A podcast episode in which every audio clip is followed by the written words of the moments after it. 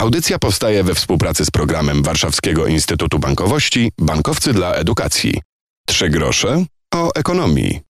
Dzień dobry, Piotr Topoliński. Rozwój ekosystemu płatniczego, kluczowe innowacje płatnicze, najważniejsze trendy to niektóre tematy, które pojawiły się podczas niedawnego kongresu BankTech.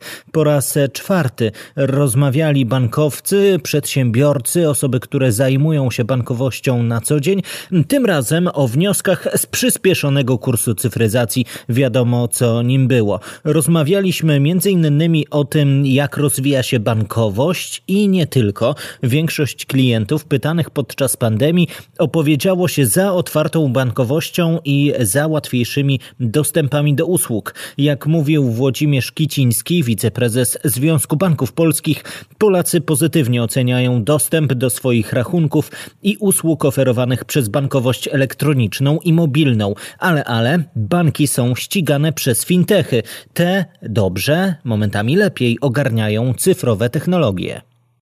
Jednak e, współpraca pomiędzy e, bankami i fintechami e, jest także domeną i naszych konkurentów. Konkurentów, którzy działają w skali międzynarodowej. Fintechy są już lepsze aniżeli banki w zakresie technologii cyfrowych. Jest wysoka ocena mobilnej bankowości w Europie. Natomiast tutaj uwaga, uwaga, czołowe e, banki e, mobilne to banki z Włoch i Rosji. Po trzecie, bankowość mobilna e, w Polsce jest na poziomie tego, co oferują czołowe banki w Niemczech i na Słowacji. Wreszcie, czołowe banki europejskie mają gorsze wyniki w kategorii beyond bankingu czy też cross-sellingu aniżeli fintechy. No i wreszcie e, najlepiej oceniane polskie aplikacje mobilnej bankowości mają wciąż gorsze wyniki aniżeli aplikacje europejskich fintechów w zakresie wdrażania użytkowników, przyjazności rozwiązań e, i interfejsów, funkcjonalności, wreszcie usług oferowanych w ramach codziennej bankowości oraz we wspomnianych e, beyond bankingu oraz cross-sellingu ta charakterystyka zmusza nas do e, spojrzenia na to, w jaki sposób banki rzeczywiście mogą dotrzymać kroku czołowym e, fintechom, liderom w zakresie rozwiązań e, cyfrowych i w jaki sposób również powinniśmy oferować nasze usługi klientom. I tutaj powstaje pole do współpracy, do dyskusji wreszcie do tego, by przyglądać się relacjom pomiędzy bankami i fintechami, bowiem one będą decydowały nie tylko o obrazie polskiej bankowości, one będą decydowały o tym, czy polski rynek usług finansowych będzie nowoczesny i będzie w stanie sprostać wymaganiom klientów. Z pewnością łączy nas e, dbałość o świadczenie usług, także o ich prostotę. Tutaj e, chciałbym zasygnalizować, że częstokroć nie jesteśmy wyraźnie e, w czołówce tych, którzy komunikują klientom to, co można osiągnąć dzięki używaniu nowoczesnych instrumentów e, płatniczych, dzięki funkcjonalności bankowości elektronicznej i bankowości mobilnej.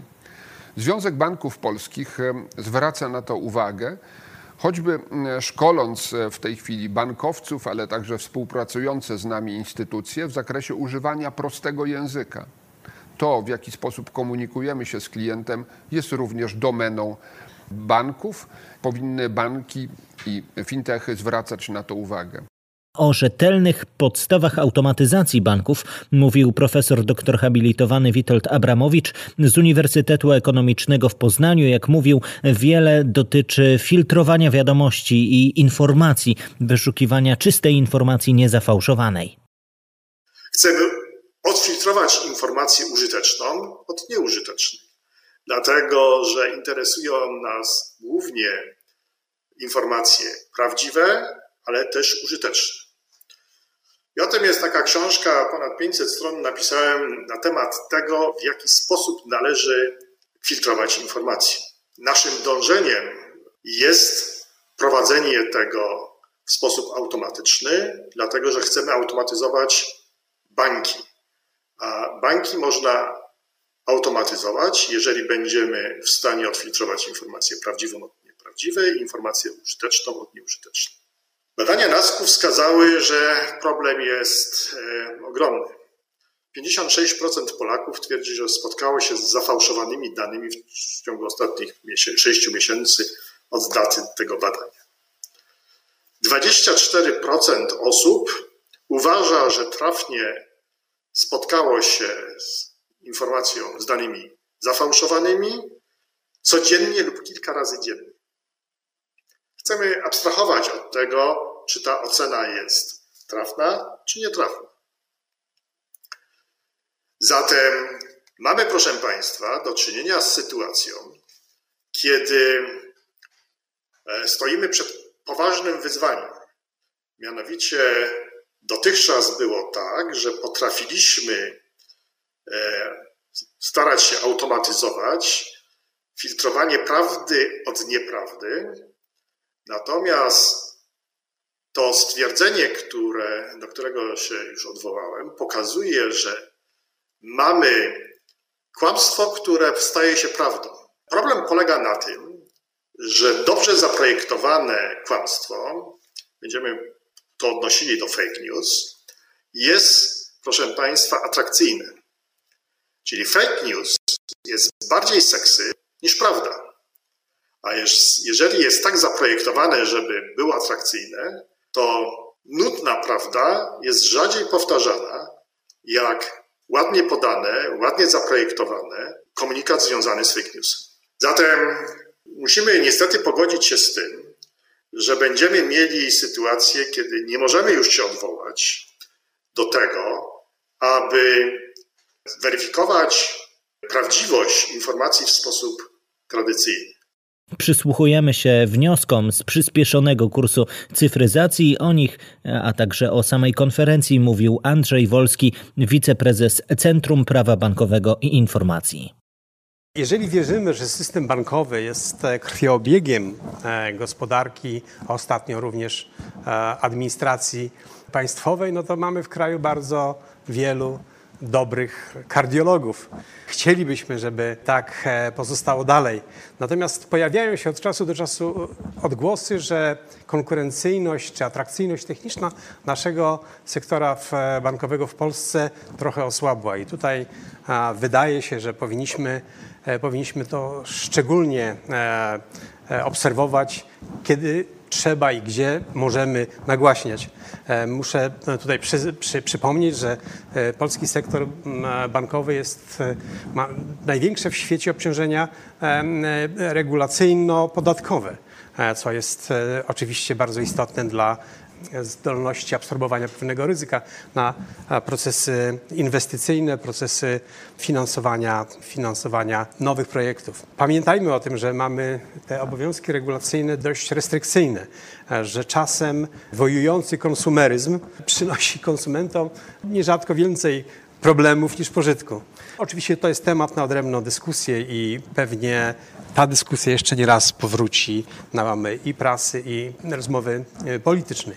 My możemy tylko ostrzegać, możemy uciekać cyfrowo do przodu, o czym już tutaj było powiedziane, no i e, możemy dbać o to, żeby ci nasi wysokiej klasy eksperci po prostu e, w dalszym ciągu w sektorze naszym pracowali i, i tworzyli jego wartość.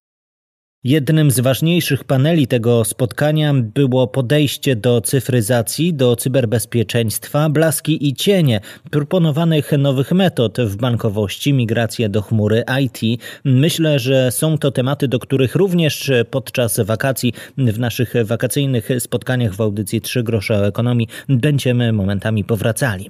Trzy grosze o ekonomii to tytuł naszego podcastu, to tytuł naszej audycji. Zachęcam do sprawdzenia w waszych ulubionych aplikacjach podcastami.